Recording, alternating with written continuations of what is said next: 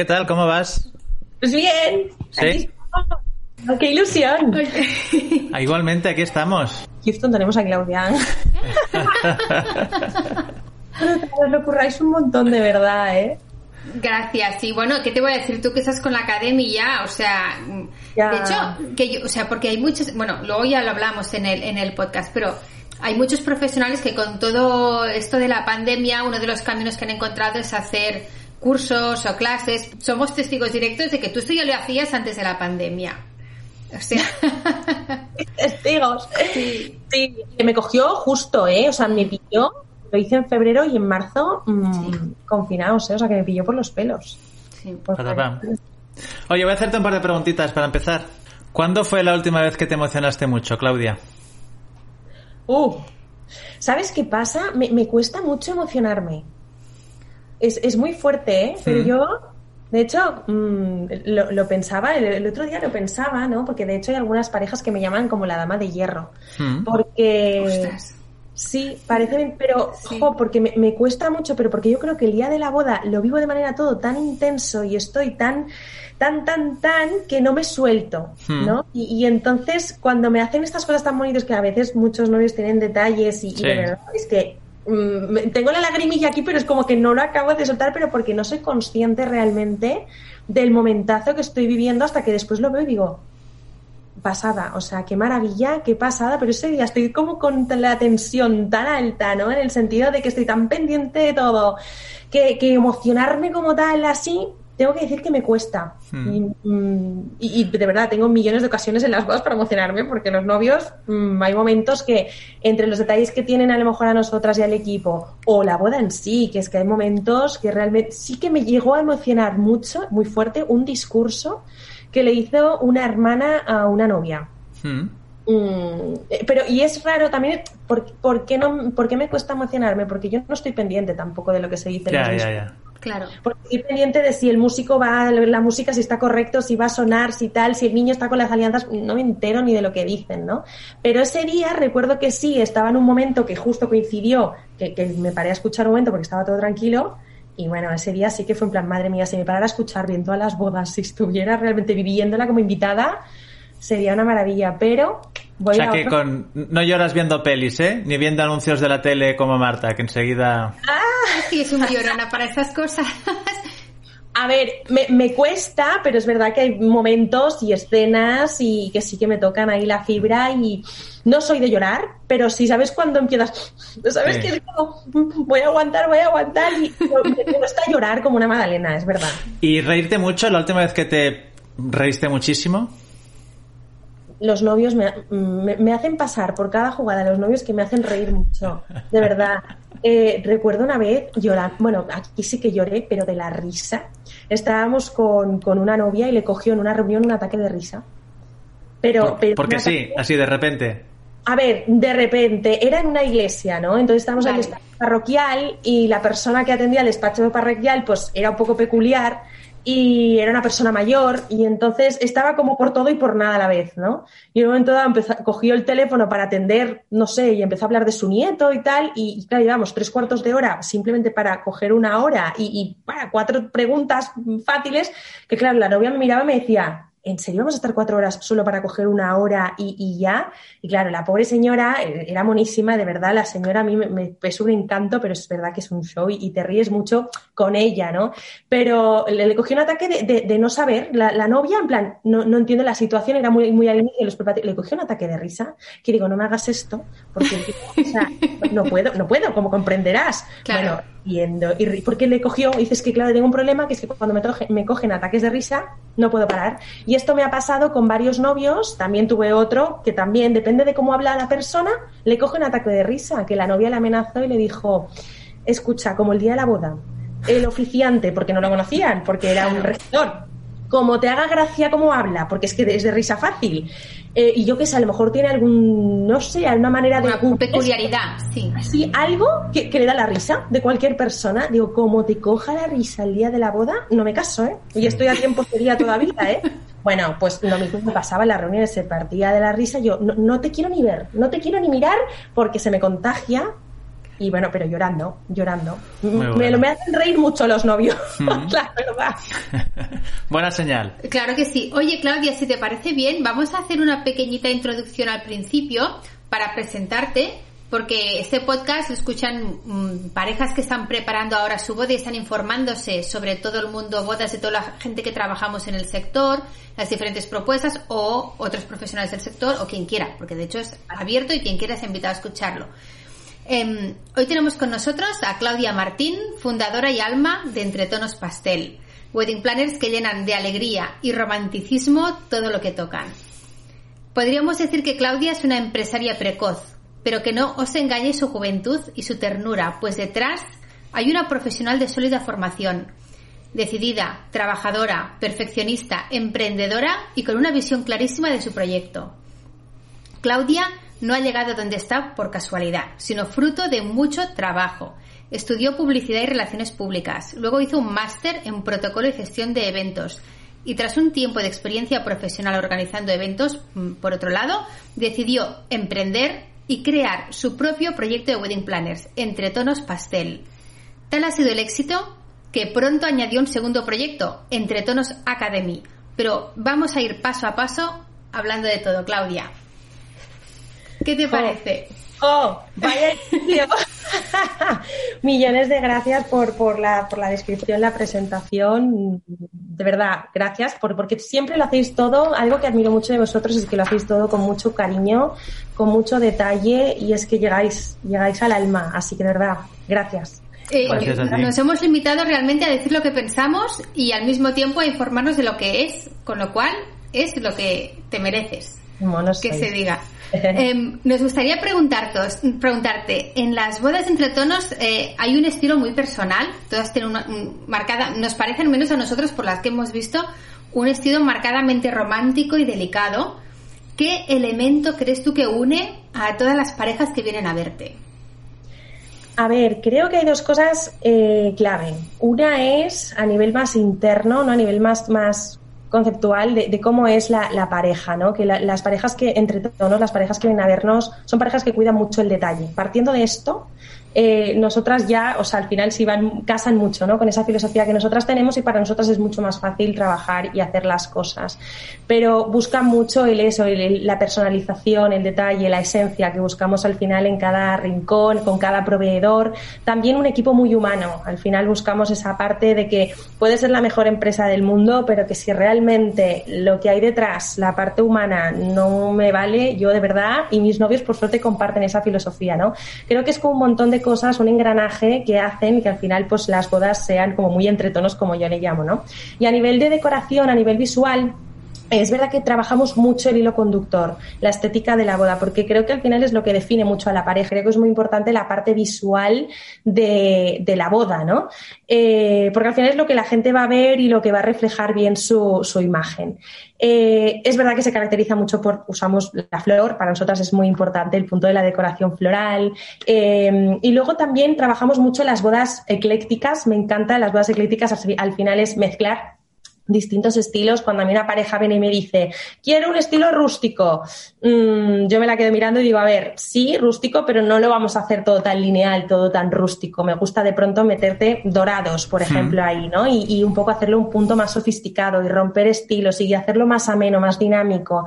Eh, creo que eso al final es un punto que tienen en común todas las bodas y por muy románticas o a veces quieren un punto más minimal o más industrial o más aquí o más clásico, siempre vamos juntando un poco esos estilos y es lo que creo que hace que la gente me lo dice, en plan, es que veo las bodas y sé cuándo son entre tonos y es como, qué pasada, o sea, qué, hmm. guay que la gente las puede identificar. Creo que sí, por eso, por eso decía que realmente tienes ese estilo muy marcado y, es una cosa muy difícil de conseguir, ¿eh? De que realmente... Mm, Claudio, dices que tus, que tus parejas cuidan mucho el detalle.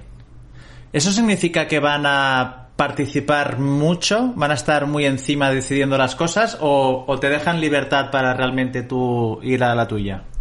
Mm, tenemos un poco de todo. Yo a las parejas, nada más empezar, siempre les digo, yo llego, nosotras llegamos como equipo hasta donde vosotros queréis que lleguemos, ¿vale? Hay parejas que se implican mucho porque les encantan y así como son muy detallistas, pues les encanta estar con el detallito y, mirar ellas cosas, sobre todo las novias, ¿no? Investigar y buscar y hacer y deshacer.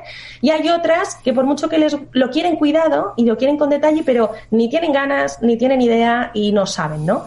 Pero tanto con un estilo de parejas como del otro, lo bueno es que trabajamos muy en equipo. Tanto les guste o no tengan idea, trabajamos muy en equipo porque sin ellos tampoco podemos avanzar.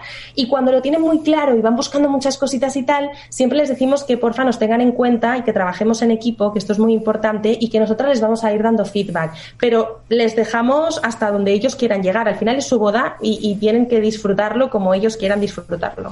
Y otra cosa, hablabas del contraste, que si es una boda rústica vas a buscar algún elemento que rompa totalmente con eso.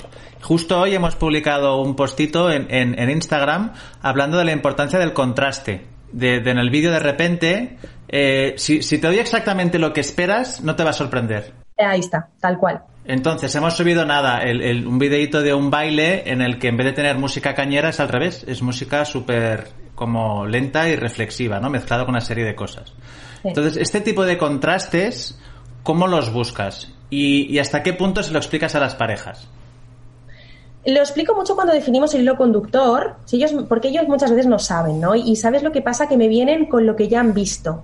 Pero a veces yo les digo, ya, pero esto ya está visto y vamos a hacer cosas diferentes y vamos a arriesgarnos. Dentro de lo que a ti te gusta, dentro del estilo que tú me estás planteando, si me dices rústico, no me voy a ir al industrial o al minimal o algo súper clásico, ¿vale? Voy a intentar seguir la línea que tú me dices, pero voy a ir intentando añadir, no voy a añadir ciertos elementos o ciertos toques que hagan que cuando tú lo veas digas wow, porque si tú ves lo que estás acostumbrado a ver, no vas a decir wow y va a ser lo que todo el mundo hace y va a ser lo que siempre has visto y yo quiero que sea tu boda y sea algo diferente y sea algo que te llegue al alma y lo recuerdes y, que lo disfrutes en ese sentido, ¿no? Si te acuerdas algún ejemplo así que puedas explicar.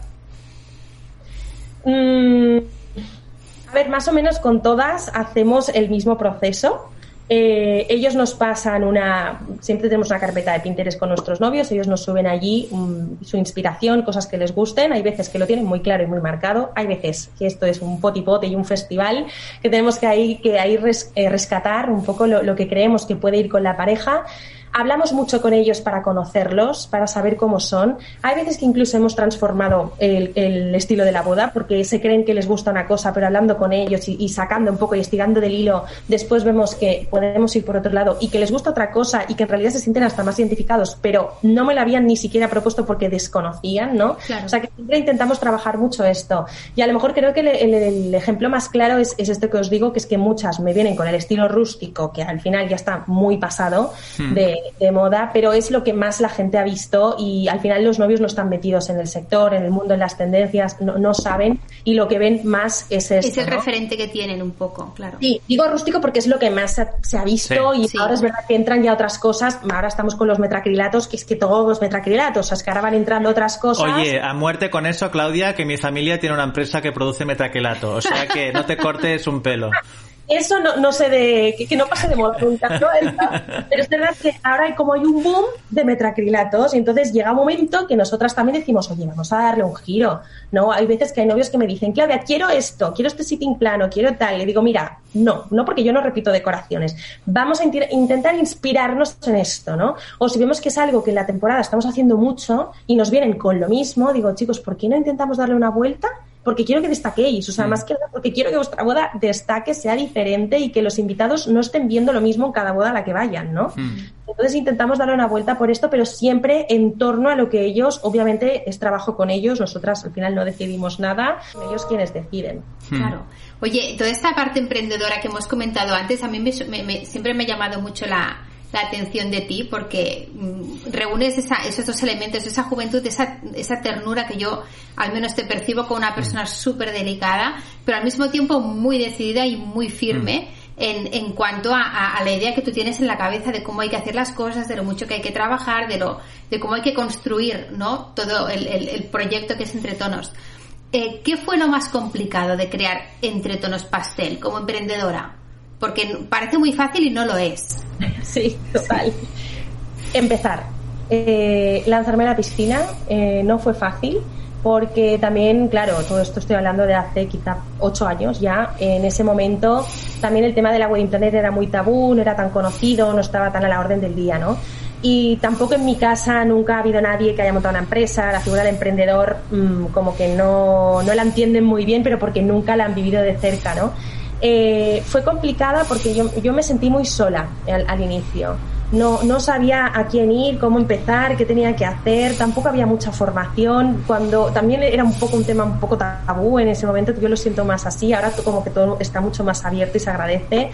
Y la verdad es que yo iba haciendo a mi manera, digo, mira, tardaré más, tardaré menos, me equivocaré más, me equivocaré menos, pero oye, tira para adelante con lo que puedas y sepas. Pero recuerdo mucha impotencia al inicio de querer hacer las cosas, de saber hacer, querer saber hacer las cosas y no saber y no saber hacia dónde guiarme y, por dónde tirar y decir, mira, tira millas con lo que creas y ya llegarás a algún lugar, ¿no? Y ocho años después, ¿cuál es tu principal problema o obstáculo? Lo que más te cuesta, lo que más te preocupa ahora mismo como emprendedora, ¿qué es?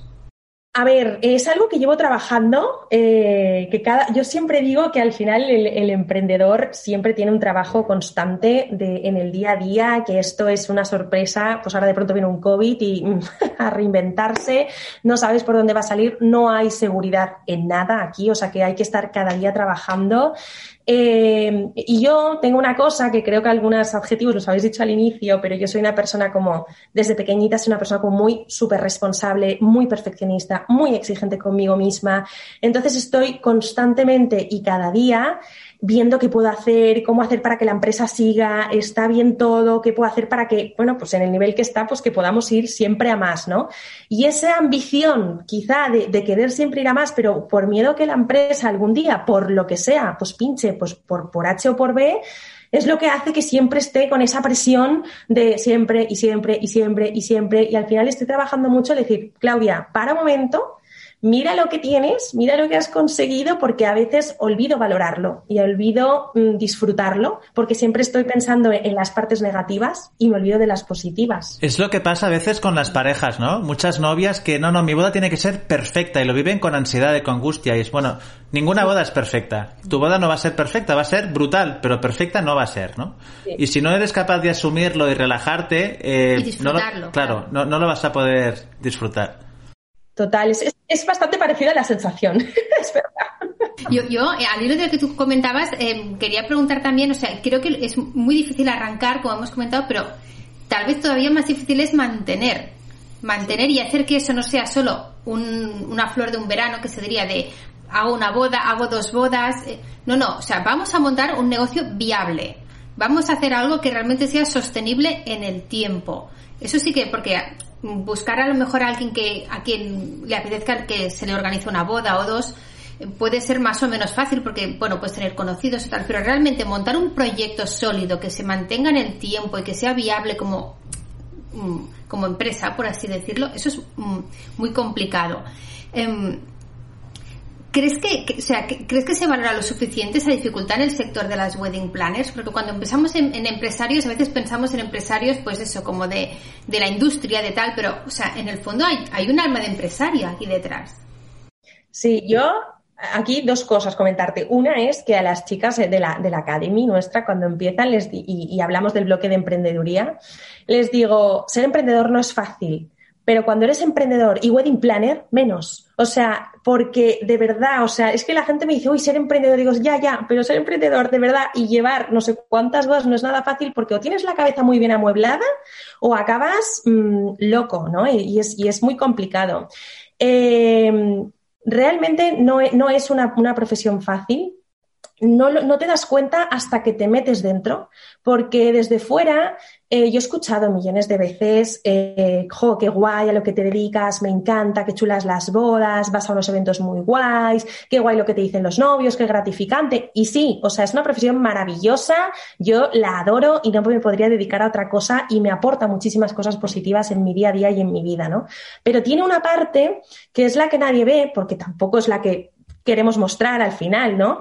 Pero quieras que no existe, que es una parte que, realmente en la que sufrimos mucho, de verdad, sufrimos mucho, mucho de estrés, pues por presiones de los novios que a veces no se dan cuenta y nosotras intentamos hacerlo lo mejor posible, pero claro, hay novios más exigentes, hay novios más tranquilos y lo sufres a veces con los dos, ¿eh? Con los que son exigentes porque te exigen a veces demasiado y ellos no se dan cuenta que cada cosa tiene un ritmo y hay que tener mucha paciencia y explicarles, ¿no? Que cada cosa tiene un ritmo, que lo vamos a ir haciendo, que confianza y después con los que también son más pasotas, que a lo mejor no son exigentes, pero pasan más y los tienes que ir persiguiendo, Entonces es muy importante que, estés como muy equilibrada, ¿no? Que la figura esté muy equilibrada para poder manejar estos dos tipos de, clientes, porque al final cada uno es de su padre y de su madre y es, importante que tengamos esta psicología y esta capacidad de, gestionar a, todo tipo de clientes, porque mm, por gracia o desgracia los novios no son iguales. Entonces... Mm, para esta parte que no se ve de, estrés, de ansiedad y tal, que en el fondo lo mismo le pasa a muchas novias y novios que escucharán esto y otros profesionales. ¿Tienes alguna, algún truco, alguna rutina, algún consejo para hacer eso más llevadero? Eh, ¿Para ellos o para nosotras? Para ti misma, ¿hay algo que hagas en tu vida eh, habitual, en tus rutinas? Pasear, escuchar música, leer, meditar, eh, Sí, a ver, intento hacer deporte. Em, hay momentos que pues me voy a patinar, me voy a zumba o hay momentos en los que necesito desconectar. La verdad es que tendría que aprender a meditar, me lo ha dicho mucha gente, pero no tengo paciencia. para los novios, pero para meditar, ¿no? Mi pareja siempre me lo dice, tendrías que aprender a meditar, pero no. Pero sí, intento buscar vías de, escape porque al final eh, como que absorbimos mucho, absorbemos mucho la energía de los novios, ¿no? Y esto llega un momento que tú vas acelerada, no te das cuenta y es porque realmente, jo, al final pobres novios, ¿no? Quiero decir que al final tienes muchas parejas demandando cosas y es muy importante que o aprendemos a ser organizadas, por eso decía antes que es muy importante esto, o al final te acabas volviendo loca, porque de pronto una novia te dice, no, Claudia, que al final quiero un ramo más, y la otra, no, que al final la prueba de menú la quiero que vengan, o te acabas organizando o te olvidas de las cosas, y claro, como repito, como soy súper perfeccionista, súper exigente, súper todo, voy cazando todo al vuelo, no quiero que se me pase nada, y hay momentos que tienes tanta saturación de información en la cabeza por parte de tantas parejas y quieres dar un buen servicio y que no se te escape nada, que esto, insisto, o eres súper organizado y hay momentos también que intentas mm, sacarte toda esa energía y ese, estás todo el día como acelerada, ¿no? Entonces intentas, pues eso, canalizarlo por otro lado. Hmm. Oye, cuando te pones a organizar una boda, em, ¿qué crees que es lo fundamental? ¿Por dónde hay que empezar a organizar una boda? Eh, lo primerísimo a todos los novios les diría es que cojan a una wedding planner antes de que se planteen nada, pero de verdad lo digo, ¿eh? he visto bodas con y sin wedding planner y veo tantísimo la diferencia a nivel de, proveedores o, a nivel de, gestión de logística, a proveedores que a veces van agobiados, me refiero, ¿eh? me cuentan a veces fotógrafos o videógrafos que me decís, es que hacemos de wedding planners en las bodas y al final el trabajo que vosotros podríais hacer involuto, al final es que no podéis porque lo tenéis que dividir en muchas gestiones, ¿no? Pero bueno, como ejemplo, y nos, nos, pasa que nos vienen muchas parejas, a veces nos vienen parejas que, que, ya vienen con algo cogido eh, y claro, a veces me han dicho, ostras, es que si, si, te hubiese contratado desde el inicio, hubiese hecho las cosas diferentes, ¿no? Porque al final les aconsejamos desde la humildad, desde lo que creemos que les puede encajar y creemos que es lo mejor. Una vez ya tienen la wedding planner, entonces sí creo que, bueno, lo importante es definir qué es lo que quieren. O sea, nosotros lo que empezamos es por un presupuesto. ¿De qué presupuesto partimos? Porque, claro, no es lo mismo una cifra que otra y allí pues tampoco sea lo mismo los proveedores, tipo de finca, tipo de decoración, etcétera, etcétera. Cuando tenemos esto claro, entonces vemos un poco el rollo que quieren de boda y empezamos a buscar la finca y la fecha con ello para poder cerrar la fecha, que es lo que suele más preocupar más en cuanto a disponibilidad. Mm. ¿Y tú cuál dirías que es un poco el sello de Entre Tonos Pastel? Porque decimos y hemos comentado que realmente eh, las bodas que, hacéis en Entre Tonos Pastel tienen un, no sé cómo decirte, un estilo muy personal y, que incluso es lo que te han dicho, que a veces se nota cuando una boda es de entre tonos pastel. ¿Tú cómo explicarías a quien nos está escuchando cuál es esto que se nota, esto que hace que se que digas esta, esta boda es de entre tonos? Eh, creo que es un poco lo, que contaba antes del engranaje de, todas las cosas. Creo que se nota mucho la relación, primero, que tenemos con, los novios, eh, que es muy cercana, es muy transparente, siempre hay muchísima comunicación y después que todos vamos a una. Para mí lo más importante con los novios es ir en una misma dirección y allí ir, y sobre todo confianza, que se que confíen ¿no? en, el, en lo que nosotros les vamos a decir y cómo lo vamos a hacer.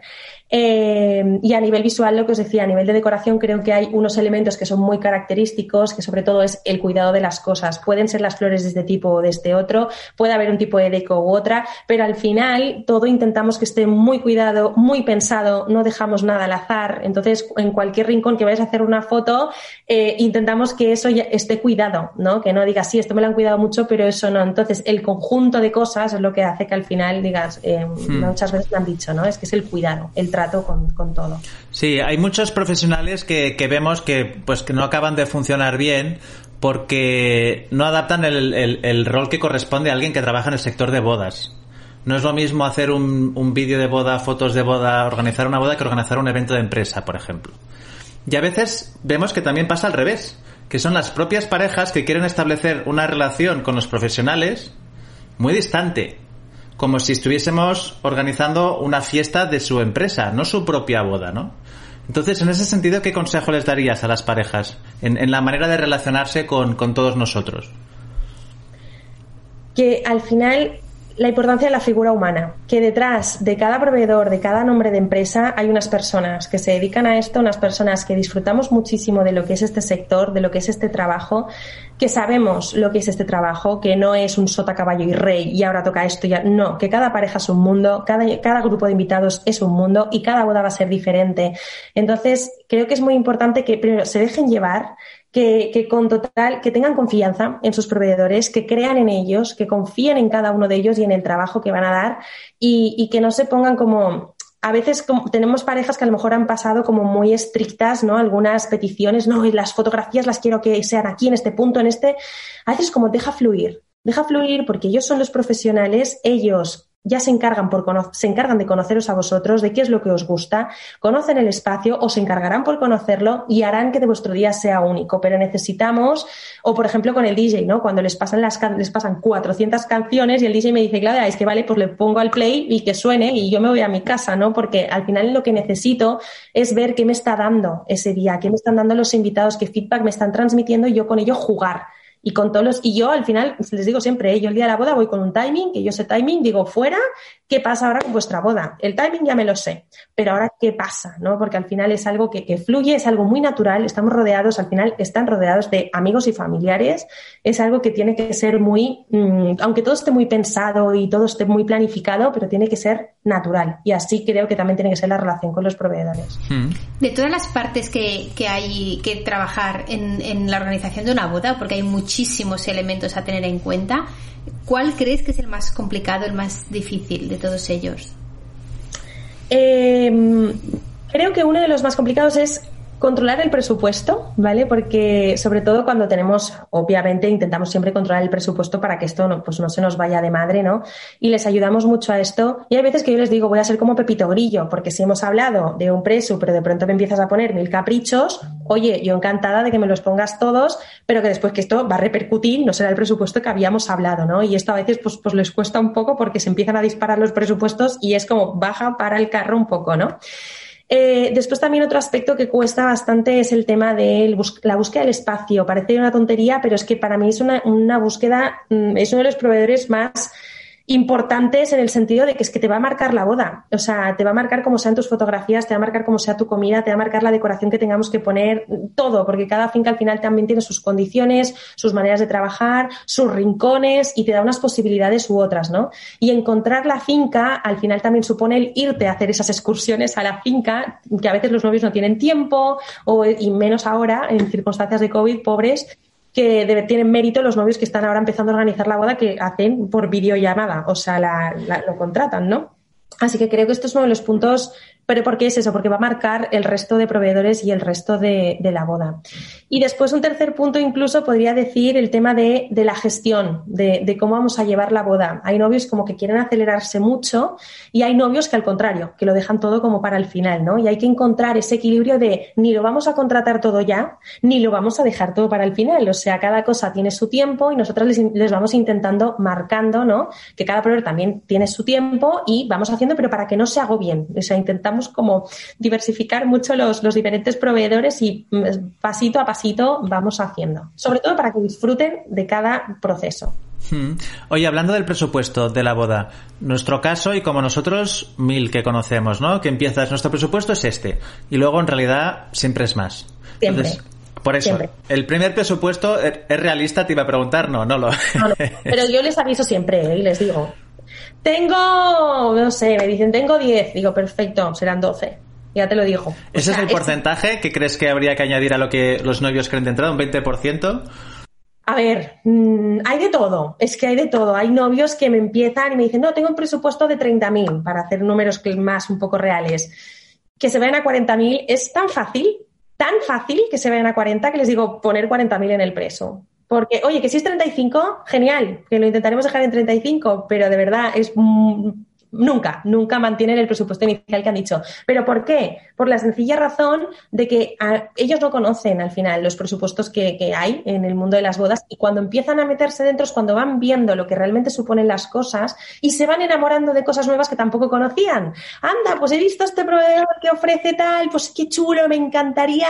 Y, lo que yo digo, parece como que ahora en las bodas, la manera en cómo son ahora las bodas es una entre comillas, una competencia entre bodas, pero de los propios novios he tenido no sé cuántas parejas que me dicen, es que mi prima se casó el año pasado y puso esto, esto, esto, esto. ¿Qué pasa? Sin quererlo y en tu subconsciente no quieres ser menos, porque a día de hoy las bodas se están poniendo a un nivel que tú, no es que quieras superarlo, pero no quieres ser menos, ¿no? Y quieres que tus invitados se lo pasen bien, vean cosas diferentes y esto también va haciendo que pues el presupuesto pues vaya subiendo un poco. Así que no, nunca es, el que se dice al inicio.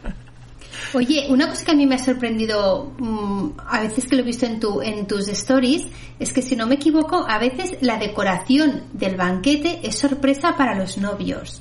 ¿Cómo se te ocurrió hacer eso? Cuéntanos cómo, cómo va eso. Mira, la verdad es que no recuerdo la primera boda en la que lo hice. No, o sea, no, no consigo recordarlo, pero sé, sé, recuerdo la sensación y el por qué lo hice esto.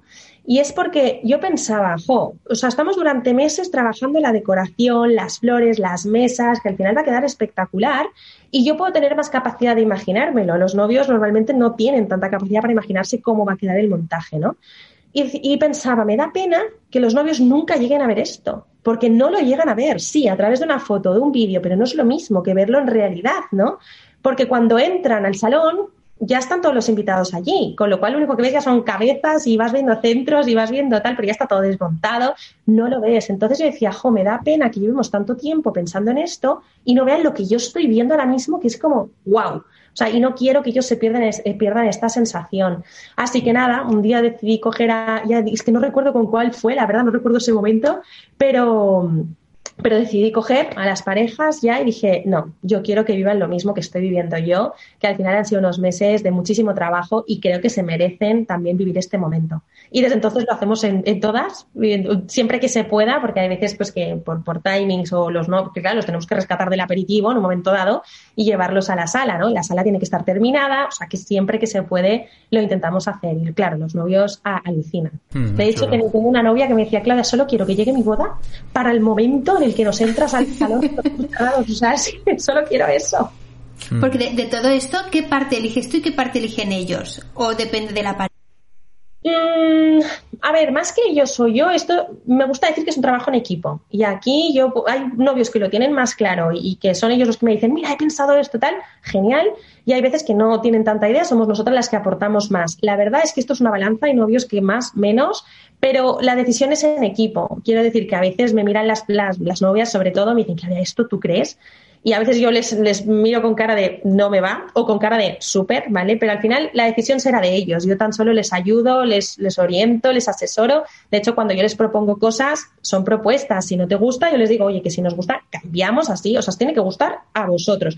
Pero también les digo, me tiene que gustar a mí. Y no como Claudia, sino como Claudia Wedding Planner de Entre Tonos Pastel, que al final tengo una visión muy objetiva y me invento, quieres un mantel brilli brilli y no va conmigo, con mi personalidad, pero sé que con tu estilo de boda sí puede mm. funcionar, oye, tiramos porque me pega súper y me encanta, pero me encanta como wedding planner para tu mm. boda. Sí. Una pregunta, eh, ¿cómo es tu filosofía con los proveedores? Me explico. ¿Crees que la wedding planner ha de estar eh, presente en todo momento? Si los novios se reúnen con fotógrafo, ¿es mejor que esté la wedding planner, que toda la comunicación pase por ella? ¿O no? Es, oye, mira, esto es lo que yo te recomiendo y a partir de aquí os entendéis y me mantenéis informado. A ver, creo que esto es muy personal de cada wedding planner y, creo, y creo que cada wedding planner trabaja de una manera muy distinta y hay de todo. ¿eh? ¿eh? supongo que todo es válido hasta que, bueno, los novios son los que deciden si eso les funciona o no, ¿no?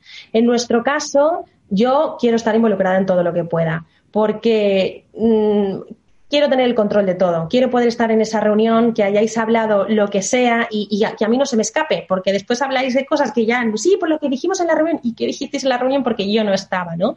Eh, intento involucrarme en todo, todo, todo, todo lo que puedo. O sea, si puedo ir a las pruebas de menú, voy. Si puedo ir a una prueba de vestido, porque voy. O sea, es que yo encantada de ir a todo. También es la manera de conocer más a los novios, de conocer más lo que quieren. Si voy a la prueba de menú, por mí, fabuloso, porque conozco a sus familias y eso a mí me ayuda muchísimo de cara al día de la boda. O sea, que si puedo involucrarme en todo lo que pueda, mejor. Si los mails me llegan a mí, mejor, porque así también voy llevando el control de todo lo que va pasando. Pero también les digo, si preferís que os entren a vosotros directamente los mails, no me importa, pero al menos que yo esté en copia para ir viendo mm, en qué punto estamos. Esa es nuestra manera de, trabajar. Y para conocer mejor a las parejas, em, ¿haces algo fuera un poquito de, lo estrictamente profesional? Ir a tomar un café a algún sitio, quedar, romper un poquito el entorno para poder ir un poquito más allá? Eh, sí, no. Dentro de lo que no, un porque Claudia es el. Bien visto, Marta. Dentro de lo que es la relación profesional, siempre intento mantener mucho la relación profesional. Es verdad que la relación de la wedding planner con los novios hay una línea muy fina, ¿vale? En la que se puede romper, porque a veces porque hay mucha confianza, ¿no? Y yo intento siempre no romper esa línea. Después de la boda la rompemos y ya, oye, nos desmelenamos y con muchas parejas he llegado, somos amigos a día de hoy, ¿no? Y, súper amigos. Pero cuando estamos todavía en relación wedding planner y novios, esa línea trato de no traspasarla hmm. porque al final creo que no toca. Pero sí, eh, no toca en mi caso, ¿vale? Hmm. Eh, pero sí que hay una reunión que yo hago con ellos que es más distendida, aunque la hacemos aquí en la, oficina, ya no estamos en la mesa, estamos como en la salita de los sofás, que está justo aquí. Eh, y allí pues, venga, tomamos algo, merendamos, y allí es como, contarme vuestra vida. Quiero que me contéis quiénes sois vosotros, les hago preguntas, y allí pues contarme cómo os conocisteis, cómo son vuestras familias, y es como una tarde que pasamos de, bueno, ahora cerramos Excel, cerramos todo, cerramos, no quiero saber nada de proveedores, quiero que me contéis cómo sois vosotros. Y la verdad es que es una tarde muy, muy chula porque cuentan cosas que realmente yo en esas charlas empiezo a entender muchas cosas de los novios también, porque es como cuando, cuando conoces a la familia de tu pareja, mm. que a mí me pasa muchas veces, cuando empiezas a conocer y te metes en la casa ya de la familia de tu pareja, empiezas a entender porque tiene muchas maneras de ser, ¿no? tu pareja y sabes por qué reacciona, por qué responde como lo hace. Pues a mí con los novios me pasa lo mismo. A medida que voy conociendo a sus padres, a su, si voy a la prueba de vestido y conozco a la hermana, o, en esta reunión empiezo a conocer muchas cosas y empiezo a entenderlos. Y allí a mí me va muy bien entenderlos. Hmm. Porque a veces cuando digo, jo, es que me pregunta o me habla de esta manera o me dice esto, me dice lo otro, me ayuda mucho también a no tomármelo personal, porque muchas veces, jo, intentas hacerlo mejor, pero es que son sus maneras de ser. Entonces a mí eso me ayuda muchísimo a entenderlos y de esa manera a ayudarlos mejor. Hmm. Eh, con esa relación tan estrecha que tú vas eh, cogiendo con los novios, ¿recuerdas cuál es el halago que te han dicho que más te ha llegado al corazón? ¿Algunas palabras que te han dicho que te han quedado grabadas? A ver, es que me han llegado a decir cosas que yo, o sea, las tengo guardadas, es decir, es real. O sea, yo me pasa que una cosa que es que soy muy incrédula. O sea, me cuesta mucho creerme las cosas y sobre todo las cosas positivas. Las negativas me las creo todas mucho y las como las necesito trabajar y esto no puede ser. Pero las positivas es como, pero de verdad. O sea, me, cuesta mucho llegar a, creerlas, ¿no? Por eso igual me pasa esto también con los novios, que cuando me dicen cosas en las bodas en público es como, ¿a mí? Mm. ¿Sabes? Me, cuesta mucho encajarlo. Me han llegado a decir cosas brutales, no, no te sabría decir una en concreto, porque la verdad es que la gran mayoría de novios, no, no, no sé si decir todos, pero la gran mayoría, antes, durante o después de las bodas, siempre tienen ese momento de, dedicarnos unas palabras, de, mandarnos un regalo de, agradecimiento con unas palabras siempre súper bonitas que dices, madre mía, lo que yo he hecho por esta pareja creo que no he sido consciente en todo el proceso, porque al final es mi trabajo y hmm. yo lo hago con todo el amor del mundo, con todo el cariño y, creo que es lo que tengo que hacer, ¿no? Pero no te sabría decir... Mm, algo en concreto. Eso es que hay muchos, eso es que hay muchos halagos. Que decir que mis parejitas entre tonos no los cambio por nada, ¿eh? O sea, son de una manera que yo digo, a mí no me los cambien. Yo, yo me quedo, porque todas, todas son de una manera o de otra, pero todas tienen algo en común, al igual que mis bodas, todas tienen algo en común, de verdad, ¿eh? Y dices, qué pasada. O sea, no os caséis. Y a veces me dan ganas de decirles, no os caséis. porque os quiero como clientes siempre, me da pena. Porque eso se termina un poco, ¿no? Bueno, aunque luego puedes seguir la amistad, como tú decías, y que puedes seguir la relación, pero bueno Sí. Es distinto. A veces los novios que, que, ya se han casado que me dicen, Claudia, mándame un mail. Hola, echamos de menos eso, ¿no? Y es verdad, se echa mucho de menos la relación. Porque ellos, ¿qué, ¿qué es lo que valoran más las parejas en la figura de la wedding planner? ¿Qué es lo que más agradecen de vuestro trabajo? Sobre todo, eh, y supongo que es el conocimiento que tenemos sobre el sector y que se fían plenamente de lo que nosotras les digamos. También creo que el tener una persona que esté apoyándote constantemente, ayudándote, dándote tu opinión totalmente sincera y que nuestro interés es, eh, son ellos, nuestro mm, principal interés, creo que esto les, este respaldo ¿no? les ayuda mucho a, estar, oye, mm, falta, cuando, por ejemplo, hay amigos que a veces les han dicho, uy, ¿no tenéis esto todavía? ¿O cómo vais a hacer esto? Y es como que ellos, en lugar de agobiarse, es, bueno, tenemos a Claudia, no pasa nada. O sea, confían tanto en nosotras, y esto lo agradecemos muchísimo, que creo que ellos, que es nuestro principal objetivo, que disfruten, que nada ni nadie consiga agobiar. Eso es una vez en la vida. Queremos que todo el proceso y el día de la boda es que lo disfrutéis al máximo, porque es que no va a volver. Supongo que yo creo que es esto, sobre todo la confianza que tienen en nosotras. Em, hemos visto ahora que a raíz de la pandemia eh, muchos compañeros del sector están abriendo cursos porque es una manera pues de, buscar nuevos caminos en este entorno que nos ha tocado a todos eh, vivir y, navegar por él, ¿no? Pero tú antes de la pandemia ya hacías cursos y lo sabemos de primerísima mano porque tuviste eh, la amabilidad de invitarnos a uno de ellos. Eh, con lo cual somos testigos directos de que es una cosa que tú ya trabajabas desde antes, ¿no? Em, eh, ¿Qué te impulsó ya entonces a crear la Academia Entre Tonos? Mm, es que realmente cuando yo, empecé el, proyecto de, de Entre Tonos, a organizar bodas, es algo que siempre había soñado que algún día, dar formación, que algún día me hubiese gustado, que me gustaría hacer, ¿no? Lo veía como muy lejano porque, jo, me veía como que tenía que tener antes mucha experiencia, necesitaba estar bastante involucrada en el sector como para yo eh, tener, pues, el, los, de, esto de decir, no, no, pues ahora voy a dar yo formación, ¿no? Pero es que yo de pequeña siempre había dicho que quería ser profe. Entonces, después me di cuenta que no, que no era mi vocación, pero cuando encontré mi vocación y vi que esto que siempre a mí me ha encantado tanto, pues dar charlas, formar a gente, ayudar a gente, o sea, a mí siempre me, ha apasionado toda esta parte. Y cuando me di cuenta de que podía hacer las dos cosas, o sea, enseñar y formar lo que a mí más me gusta y a lo que me dedico, pensé, ostras, es que no puede haber mejor cosa que esto, ¿no? Y, cuando me vi preparada, dije, lo lanzo, lo lanzo con, fue justo antes esto del confinamiento, tuve la suerte de que lo pude terminar antes de que pasara todo esto, fue en febrero, y, nada, la verdad es que estoy súper contenta de haber dado el paso, muy feliz. Eh, segurísimo que todas las personas que se han apuntado y que se apuntaron eh, aprendieron muchísimo, pero a lo mejor tú también te llevaste alguna experiencia, algún aprendizaje del que has aprendido. ¿Qué, qué, aprendiste de la experiencia? Ostras, a mí es que con, cada formación que doy aprendo mucho. O sea, aprendo mucho a, incluso a veces a darme cuenta yo misma de, de dónde estoy y de lo que, lo que estoy, en, porque a veces, incluso yo las win planners que se forman conmigo les digo, no os olvidéis nunca por qué empezasteis. Y ese momento a mí, yo me, también me lo repito en ese momento, ¿no? Porque encontraréis momentos de que de verdad querréis dejar esto o, yo les digo también, a mí nunca me ha llegado a pasar el quiero dejar esto, no he llegado a ese límite porque intento rápido, busco el equilibrio antes de llegar a ese punto, ¿no? Pero es una profesión que quema mucho. Entonces, en ese momento, cuando ellas también las ves con tanta ilusión, con tantas ganas, tú también recuerdas el por qué empezaste, es como que te da un chute otra vez de energía a ti misma que dices, jo, qué maravilla, ¿no? Y aparte, es verdad que aquí pues, salen muchas dudas, muchas preguntas que yo a veces ni me planteo, porque ellas al estar empezando digo, pues, pues, pues lógico que pregunten cosas así porque no, no lo saben, ¿no? Y aprendo mucho de ellas también, pues de las preguntas que hacen o, de cómo lo viven o después cómo lo empiezan a enfocar.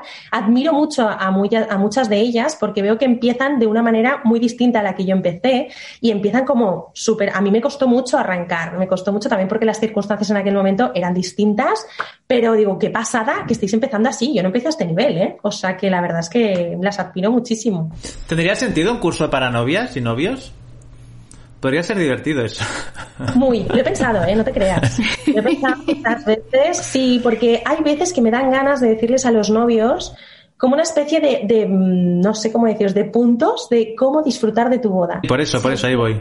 Sí, porque veo a novios que realmente, ¿y ahora qué? ¿Y ahora qué toca? ¿Y ahora cómo hacemos? No, claro, es que los veo tan agobiados y digo, chicos, calma. O sea, calma. Hay veces que tengo que hacer yo hasta de, psicóloga y de ponerme yo en modo zen, en plan, chicos, es que no sufráis de verdad, si queda un año y medio para la boda. O sea, calma, calma, porque todo llegará, todo tiene su tiempo y ojo que no lo, he descartado hacerlo más adelante, porque creo que les ayudaría tanto a novios que van con Wedding Planner como a novios que van por su cuenta. Creo que les podría ayudar muchísimo. Así que. Nosotros de las 400 y pico bodas que habremos hecho, más o menos, solo dos veces hemos visto, en este caso dos novias, que realmente lo pasaron muy mal el día de su boda no antes, sino que el día de su boda tuvieron momentos realmente de, hundimiento total. Qué pena. Llorando, eh, desesperadas. Sí, fue, fue muy triste y, muy duro. Porque es, yo creo que es una excepción. El porcentaje, si lo miras, es realmente muy bajo, ¿no? Y los motivos, pues en cada caso son distintos y tampoco vienen al caso, ¿no? La gente en general se lo pasa muy bien, pero quizá con un curso se pasarían todavía mejor. O sea, no sé si sacan todo el partido que podrían sacar al, al, día de su oh. boda, ¿no? No, porque estoy segura que después de la boda muchas novias dirían, ostras, igual me volvería a casar ahora, pero, pero de otra, hombre, cuando van con wedding planner intentamos que no porque ya las vamos preparando y esto es así, ¿no? Pero cuando van sin wedding planner he escuchado muchas veces de, ostras, igual me volvería a casar y haría las cosas de, de otra manera. ¿Pero por qué? Porque por eso al inicio lo primero que he dicho es, lo primero que tienen que hacer es contratar una wedding porque al final es la persona que les va a ayudar y les va a ir guiando en todo esto, más allá de ayudarlos con los proveedores, la decoración y todo esto. O sea, es como esta, este acompañamiento hasta el último minuto de la boda. Y, creo que es interesante porque es eso, que no te arrepientas o que no digas lo hubiese vivido de otra manera, porque al final es mucho tiempo el que dedicas a esto, mucha ilusión, mucho dinero, mm, son muchas cosas. Retomando un poco el tema de las chicas de, y los chicos que, que hagan formación contigo, ¿qué consejos principales le darías a alguien que está pensando en dedicarse a ser wedding planner? Nada, cuatro tips o tres tips de, oye, esto, esto y esto es fundamental. Primero, que se forme. O sea, y, siempre les digo, ella, no solo con, con, entretonos, o sea, para mí la carrera ideal de la Wedding Planner es hacer distintos cursos de Wedding Planner con distintas Wedding Planners. Porque si yo esto lo hubiese podido hacer cuando empecé, bueno, ahora pagaría por hacerlo, porque conoces al final distintas maneras de trabajar. Yo, yo esto no lo pude tener en su día. Yo la filosofía es la entretonos y no sé cómo trabajan las demás, pero creo que puede enriquecer mucho que otras Wedding Planners. Yo te hablo de cómo yo hago las cosas, pero yo la primera frase que les digo, nada más empezar es todo lo que vais a escuchar en este curso es mi verdad, es mi realidad y es mi experiencia. Todo lo que yo os vaya a contar no es la verdad absoluta, es mi verdad, ¿no? Entonces creo que es muy interesante que conozcan otras verdades y que ellas mismas lo pongan en, una balanza y que decidan hacia dónde ir y cuál y buscar su verdadera realidad, ¿no? Esto es lo primero que les diría. Otro consejo es que se armen de paciencia. O sea, cuando te quieres dedicar a esto, ya puedes tener paciencia contigo misma a la hora de, montar tu empresa, como con después con los novios. Al final es un tipo de cliente que yo siempre digo son, son nervios con patas, ¿no? Y, es muy importante aprender a tratarlos, eh, aprender qué tipo de novios son. De hecho, en la, en la, en la Academy hay, hay una clase que vemos diferentes perfiles de novios, ¿no? Y cómo tratar a este, cada perfil de novios, porque cada uno son diferentes y es muy importante tener psicología, tener empatía y sobre todo paciencia. Pero las que están empezando, sobre todo esto, paciencia, porque es un sector que no es fácil entrar, porque no lo es.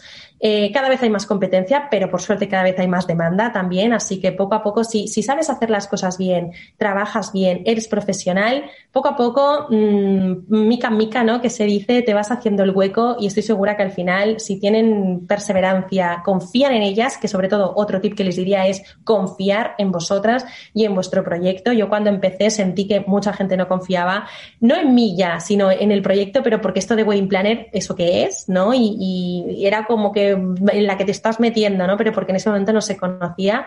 Confianza, siempre confié mucho en el proyecto, siempre confié mucho en mí y eso me ha ayudado. Hmm. Claro. Oye, y, y, a profesionales, conocemos muchos profesionales que lo están pasando muy mal, eh, no solo por la pandemia y que se hayan anulado o aplazado muchas bodas, sino porque ya incluso antes estaban teniendo problemas para cerrar contrataciones, ¿no? Entonces, ¿qué, ha de tener un fotógrafo, por ejemplo, un buen profesional para que, que vosotros lo recomendáis, para que un wedding planner lo pueda recomendar? Sobre todo, la, el trato humano, que es lo que a lo que yo digo, puedes ser el mejor fotógrafo de España, hacer las mejores fotos, pero si después veo que el trato humano, ya no solo con nosotras, sino con los novios, pues al final es más distante y tal, yo seguramente no lo, no lo vaya a querer, pero por nuestra manera de trabajar.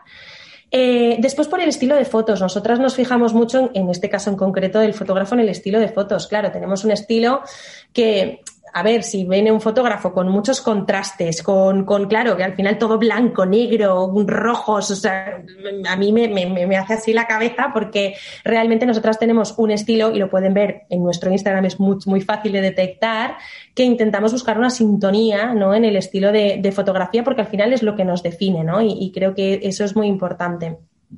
Y luego también la, la capacidad de, de flexibilidad. O sea, para nosotros es muy importante que si hay problemas, si, si pasa cualquier cosa, que nos podamos hacer favores mutuamente, o sea, que haya, que haya esa eh, profesionalidad, que haya respeto entre, las, entre los distintos profesionales, que nos respetemos cada uno, cuál es el trabajo de cada uno y, y que aprendamos a, a, formar equipo. Sobre todo, si un proveedor no quiere formar equipo y va por su cuenta, yo no lo quiero, no lo quiero en nuestras bodas porque no es nuestra filosofía. Con lo cual, creo que es un conjunto de cosas, ¿no? Las que hacen que diga, yo con esta persona, pues sí quiero trabajar. ¿Y esta persona cómo podría llamar vuestra atención para que le recomendéis? ¿Es suficiente con enviar un, un mail, hola Claudia, me llamo no. tal? no. ¿Qué ha de ocurrir? Súper sincera. Mira, esto me lo dijo una vez un fotógrafo en un evento. Me dice, mira, Claudia, dices que no sé cómo contactar con las wedding planners, porque es que no me hacéis ni caso. Digo, jo, perdónanos, digo, pero es que entiende que recibimos un puñado de mails de, de cada tipo de proveedor, pero es que apuñados y al final llega un momento que como también tenemos a los proveedores que nos suelen funcionar y con los que ya solemos trabajar y vamos tan, como he dicho antes, tan aceleradas con, el, con todos los novios y que priorizamos novios, llega un punto en el que ya no priorizamos buscar a proveedores, priorizamos dar un buen servicio a los novios, con lo cual si nos entran mails es como, bueno, pues ya le contestaré o ya miraré de verlo o lo que sea. Pero creo que es muy importante, pues en redes, si yo veo que en redes, pues todo el día pues me está comentando, me está interaccionando o lo que sea, el otro día me pasó con una finca de Madrid que estaban buscando fincas, dije, ay, esta finca que está a veces comentándonos y tal, hasta me acordaba el nombre, ¿por qué? Porque siempre lo tengo como muy presente, ¿no? O si hay eventos de wedding planners, que se cuelen en ese evento como puedan, porque es la mejor manera del tú a tú, de, conocerte, ponerte cara, de ver cómo eres, ¿no? Y yo creo que es una de las mejores maneras. Y si no, oye, pues a ser creativo, a una maquilladora una vez le dije que, que al final tengo mucha confianza con ella y le dije, escucha, invita a wedding planners y hazle sesiones de maquillaje para que conozcan tu trabajo y hazlas a ellas. Porque si le mandas, sí, mira, hago maqui maquillaje y peluquería, el presupuesto, mi, te mando mi dossier. Es que de verdad, es que son tantas que no lo hacemos con mala intención, ni mucho menos, es que llega un momento que no nos da la vida. Es que no nos da la vida, solo nos dedicaríamos a conocer proveedores. Y no puede ser, nos dedicamos a hacer bodas y estamos por y para los novios. Voy a coger estos dos minutos que acabas de regalarnos y eso voy a enviar a unos cuantos amigos que tengo que nos van llamando, Guille, tío, no sé qué hacer, tal. Digo, aquí lo tienes. bueno, esto, esto, es mi punto de vista, ¿eh? Después sí, hay pero... otras cada una será un mundo, ¿eh? Claro. Pero Oye, más allá de la preocupación de los posibles proveedores que decía Guille, ¿tú qué crees o qué percibes que es lo que más preocupa ahora mismo a las parejas que están preparando su boda, las que tú tienes contacto con ellas? La incertidumbre. Ahora mismo mmm, es como intentamos ser súper positivas con ellos e intentamos, pero claro, es que el no saber, ahora mismo acabamos de cambiar otra prueba de menú que teníamos en dos semanas al mediodía, pero tampoco puede ser porque alargan restricciones, no sabes hasta cuándo lo van a alargar, porque si nos dijeran, no, hasta mayo esto va a ser así, punto, no va a cambiar, a partir de mayo será de otra manera. Oye, lo asumimos, cogemos lo que hay, tiramos para adelante, pero al estar cambiando cada semana, Claro, es una incertidumbre de, ¿pero qué hacemos? ¿Avanzamos? ¿No avanzamos? ¿Cambiamos la fecha? ¿Qué le digo a mis invitados? O sea, y lo pasan mal, y de verdad yo lo paso mal con ellos, porque es que dicen, es que mis invitados, claro, sin quererlo, les presionan. Y el vestido cuando lo cogemos, las invitaciones cuando le vas a mandar, por más que nada para si tengo que reservar hotel. Yo digo, de verdad, sois los superhéroes del COVID, porque es que lo que están viviendo estas parejas no tiene nombre, de verdad, no tiene nombre. ¿Qué consejo les darías tú desde aquí a ellos, a, las parejas que pueden estar escuchándonos y que están ahora mismo preparando su boda? ¿Hay alguna cosa que te apetecería decir? Mira, yo a todos les digo y les diría que pase lo que pase, no, no, no, no, se pongan mal, porque ya está, ya tenemos asumido esta situación, el año pasado lo pasamos muy mal, fue un jarro de agua fría pues para todos, no, nadie esperaba esto, pero ahora, que ya es una situación que tenemos bastante más interiorizada, no nos cuesta tanto salir con mascarilla a las calles, ¿no? Y, y ahora una semana más de tal, pues venga, nos tenemos que acostumbrar a esto. Les diría, chicos, es una boda. Es una boda. Y si no se hace ahora, será más adelante. Pero lo que no podemos hacer es estar mal durante meses, que de verdad la vida es muy corta y esto es un proceso muy bonito. Y yo no quiero que estéis mal. Con lo cual, yo soy de estas de prefiero posponer y que lo viváis bien, aunque somos muy partidarias de, oye, en abril tenemos boda, vamos a por todas, vamos a por ello. Pero si esto tiene que ser un sufrimiento, que va a ser un calvario, que parece que los llevamos al matadero, de aquí a abril, es que yo no quiero vivir esto con vosotros, con lo cual prefiero posponer, pero sobre todo que seamos objetivos y un poco mente fría de es una boda. No, es, no, no está pasando nada malo, eh, no estamos con la boda, no, no, se está muriendo nadie en el sentido de que no, no es grave. O sea, en el sentido de que no es grave, buscaremos la solución, es algo que no podemos controlar nadie, con lo cual tenemos que cambiar el chip, y a todos les digo esto, hay que cambiar el chip, mirar la parte positiva de todo esto. Oye, que tenemos que posponer la boda un año más. Oye, pues más caprichos que os vais a poder dar, o lo que sea, ¿no? Hmm. Pero intentar verle la parte positiva siempre. Em, una pregunta que nos gusta mucho hacer siempre que tenemos una, una wedding planner que nos puede orientar porque creemos que puede ser muy útil para la gente que prepara su boda. ¿Cuál es el error que tú crees que suelen cometer muchas veces las parejas y que se podría evitar o que, bueno, o que tú les dirías, no caigáis en esto? Porque el primero, no contratar una wedding. El segundo, no contratar vídeo. ojo, ojo, esto no es una tontería. Tengo muchas parejas que me dicen, no, vídeo no. Sí, lo sabemos. Sí. Vídeo no. Sigue habiendo, sigue habiendo muchas parejas que no contratan vídeo. Pero es algo que no entiendo. Mm. pero es que yo les digo, ¿pero estáis seguros? Digo, ¿por qué la foto? O sea, lo que me da el vídeo jamás en la vida me lo va a dar la foto. Mm. Y viceversa, ojo, ¿eh? Lo que me da la foto jamás me lo va a dar. valor, claro. Y, y, realmente yo les digo, es que el vídeo es lo que os va a hacer llorar. Hmm. O sea, de verdad os lo digo, es lo que os va a poner la piel de gallina, es lo que os va a hacer revivir esas emociones, vivir momentos que ni siquiera habíais vivido vosotros en la boda porque hmm. estabais en una nube que ni os enterasteis de cosas que pasaron, de veros vuestras caras reales, no estáticas en una foto, de ver vuestra cara real. Digo, ¿de verdad vais a dejar el vídeo pasar? No sé, yo me sorprende cuando hay parejas, por suerte no son muchas, pero cuando hay parejas que me dicen, no, vídeo no, no es necesario, digo, ¿estás segura? De hecho, una pareja nos dijo que no quería vídeo, lo la convencimos, pero porque realmente, de verdad, si yo no, saco nada del vídeo, al final es para ellos. Y al finalizar, bueno, cuando vieron el vídeo, me dijeron, Claudia, de verdad, gracias. O sea, gracias porque es de lo mejor que he sacado de la boda. Hmm. Digo, claro, es que es lo que os queda de la boda. Porque es que os quedan las fotos y el vídeo. Y con el vídeo de verdad que lo revivís. Yo creo que tiene la imagen de los vídeos que se hacían antiguamente de una hora y que claro, digo, ya, pero es que no, ya no es esto, ahora ya es otra cosa, es contar una historia, es como, es otra cosa totalmente distinta. Hmm. Así que, que, sí, no contratar vídeos es uno de esos errores. eh, y el también ir, mm, creo que un poco los extremos, ¿no? El, querer mm, ver todos los proveedores del mundo mundial, que a veces tenemos novios que nos vienen con unos excels kilométricos que digo, es que os vais a volver locos. Es que más que nada, que es que al final no sabréis por dónde tirar tanto eso como los novios que quieren ver a un proveedor y ya. O sea, a veces es como, a ver, igual sí, a veces lo tenéis muy claro, ¿no? Me pasó con una vez con unos novios que, que tenían, me contaron su historia y yo tenía muy claro el sitio donde tenían que casarse. Y les dije, el sitio es este, es que lo tengo clarísimo, pero os voy a recomendar más porque creo que es necesario que miréis más y comparéis. Solo quisieron ver ese, solo vieron ese y me dijeron que no querían ver nada más. Dije, bueno, perfecto, ya sabía que os iba a encajar, pero claro, espero que después no, no os entren las dudas. Entraron las dudas. Claro, por eso digo, es que no os podéis quedar con uno solo, sobre todo cuando son proveedores como espacios, ¿no? ¿Por qué? Porque como no has visto nada más, tampoco tienes con qué compararlo y después tus amigos te hablarán y te dirán y cuando empiezan a hablar ya es malo. Pero por suerte quedaron encantados con el sitio, fue ese momento de dudas, ¿no? Pero siempre digo que hay que intentar lo justo. Ese justo lo, lo, podrías traducir en un número aproximado. Dos, eh, tres, espacios, cinco, sí. diez. Espacios de- depende mucho, de entre 3 y 8, yo diría, de presentar, ¿no? Y de ir a ver, a ver, yo les digo, es que el espacio perfecto no existe. Mm. O, o el proveedor perfecto, porque es, es como todo, al final no te puede, es lo que decíais, ¿no? Que la boda perfecta no existe. sí, sí. Porque eh, eh, a veces me dicen, es que este árbol aquí me molesta. Digo, pero cuando no sea un árbol, será porque el DJ que tienen, pues no te gusta, si es que está incluido, da igual, lo que sea, ¿no? Entonces es, os tiene que, vibrar, que transmitir, o sea, eso es lo importante y siempre habrá algo que no nos encante, ¿no?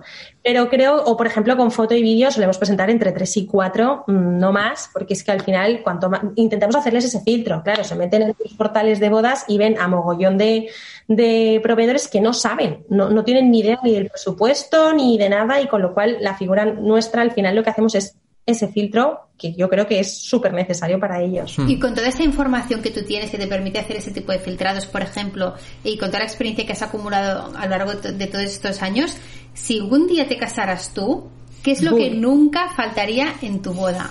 Jo, es que mira, el- mucha gente me pregunta por el día que te cases tú, ¿no? Pues No tengo ni idea. O sea, es, el día de mi boda es como, sí, seguro que tienes claro el espacio, el vestido. Digo, yo, o sea, de verdad, sería ahora mismo la peor novia de todas, porque de verdad, ¿eh? Digo, es que mm, no tendría ni idea de nada, porque al final he visto tanto y Claro. conozco tanto que el abanico está tan abierto, por eso digo, cuanto más abres el abanico también es peor.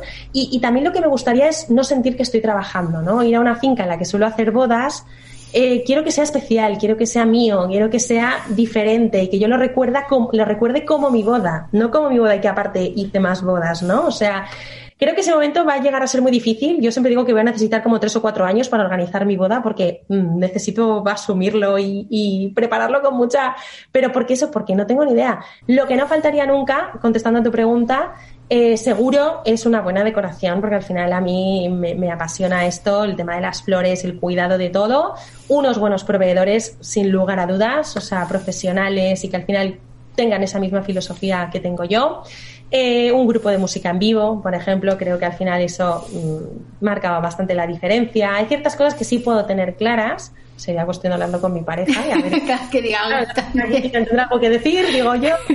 Pero, pero está todo muy difuso, ¿eh? No tendría nada claro. Y que- pues lo hacemos al revés, ¿qué evitarías a toda costa en tu boda? En la tuya personal, ¿eh? No quiero decir que no lo puedan tener los novios con los que tú trabajas porque si a ellos les gustan, pero a Claudia, Martín.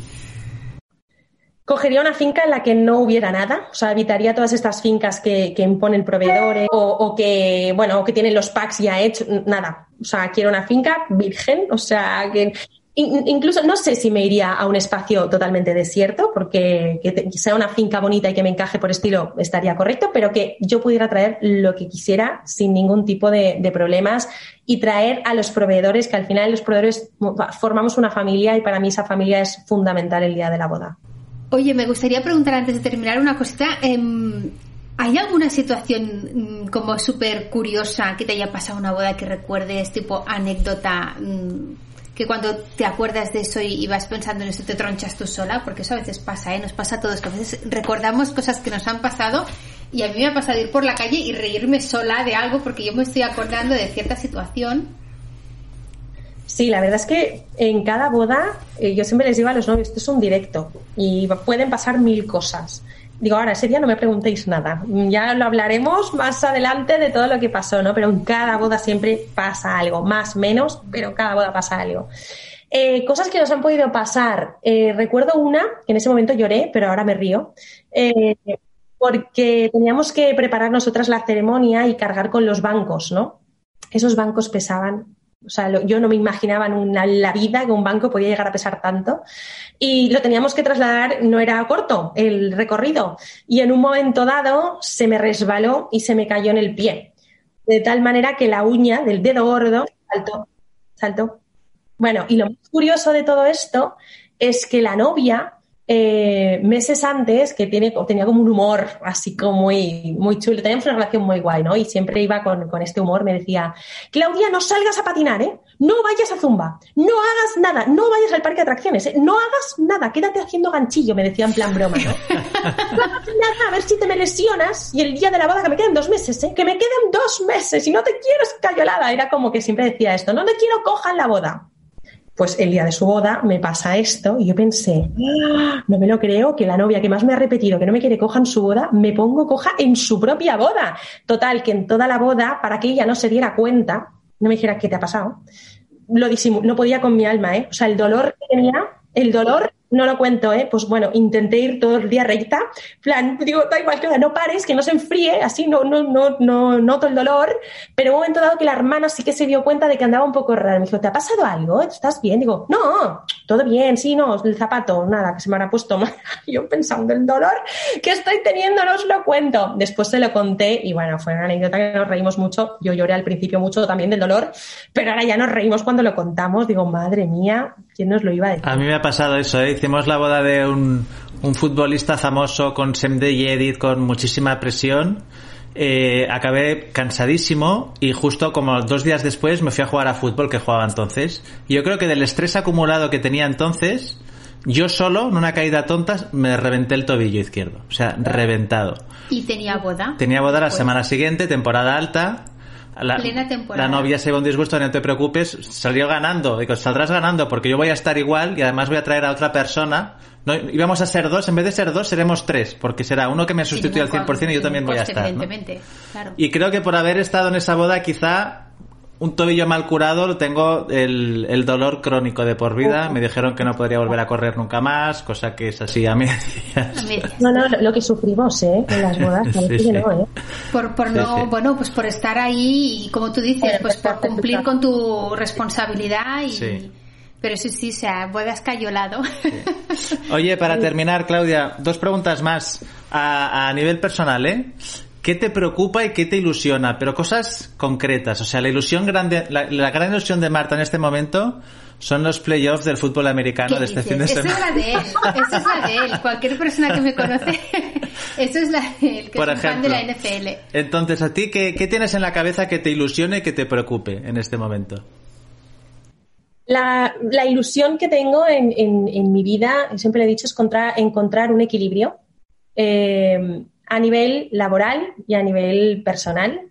Eh, entre tonos me hace feliz, es mi vida y, yo siempre he dicho, he, tenido etapas en las que he dicho o entre tonos acaba con Claudia o Claudia acaba con entre tonos, ¿eh? porque ha habido momentos de no, no puedo, tengo que gestionar esto, el estrés y decir, bueno, búscalo por otro camino porque así no va, ¿no?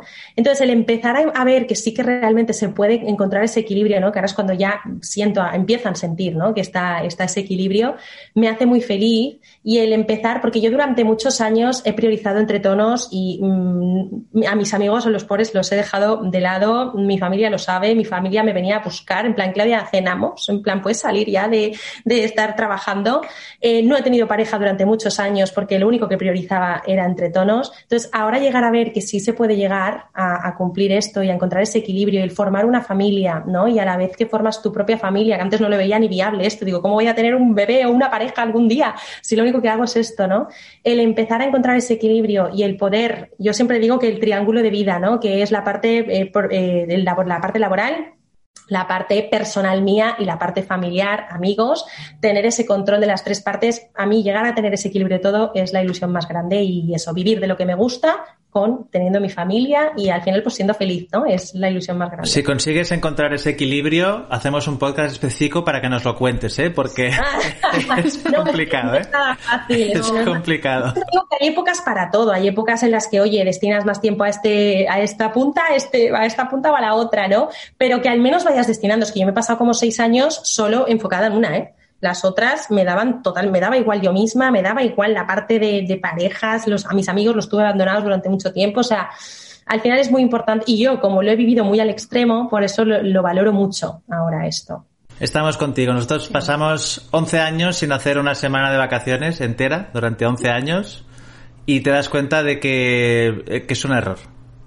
Por, Sí, por, por muchos motivos es, es un error y, y hay que encontrar ese, ese equilibrio de alguna manera.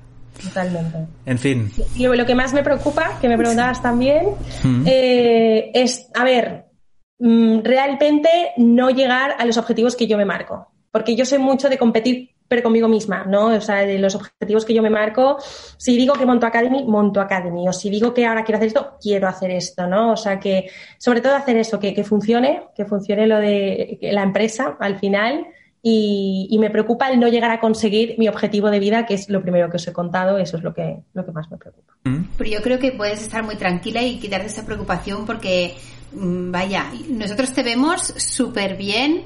O sea, ya antes del COVID... eh, Mucho estaba- trabajo ha habido detrás, ¿eh? Mucho trabajo. Bueno, por eso lo hemos dicho en la presentación. Personal. Claro, claro. Por eso lo hemos dicho también en la presentación, porque eso a veces, em, cuando ves solo el resultado y no eres consciente Sí, de está. todo lo que te ha llegado hasta allí, puede parecer mm, un camino sencillo y, y realmente quería poner en valor el trabajo que hay detrás. a ver si vamos a patinar un día, que me ha encantado esto que vayas a patinar. Oye, cuando quieras. Ya hablaremos, ya hablaremos. Claro. Muchas gracias, Claudia. Muchísimas gracias por todos los consejos. Yo creo que han sido súper útiles para todas las parejas que puedan estar preparando su boda, para otros profesionales que nos puedan escuchar. Y ha sido un placer charlar contigo. No, gracias a vosotros, de verdad, gracias por, por darme este hueco. En, en Houston tenemos una boda. Ha sido un súper placer, ya sabéis, me hacía una ilusión tremenda a estar aquí con nosotros. vosotros. Os valoro mucho como profesionales y sobre todo como personas, que creo que valéis un millón. Así que gracias a vosotros por querer que esté hoy aquí con vosotros, de verdad. Muchísimas Muchas gracias. gracias. por acompañarnos. Muchísimas gracias por todo, Claudia. Un beso. Un beso enorme, cuídate mucho. Chao, chao. Chao, chao. Si quieres consejos para tu boda, entra en houstontenomosunaboda.com.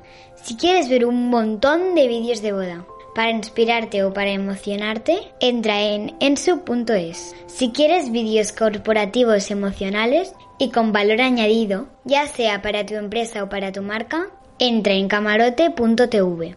¡Boom!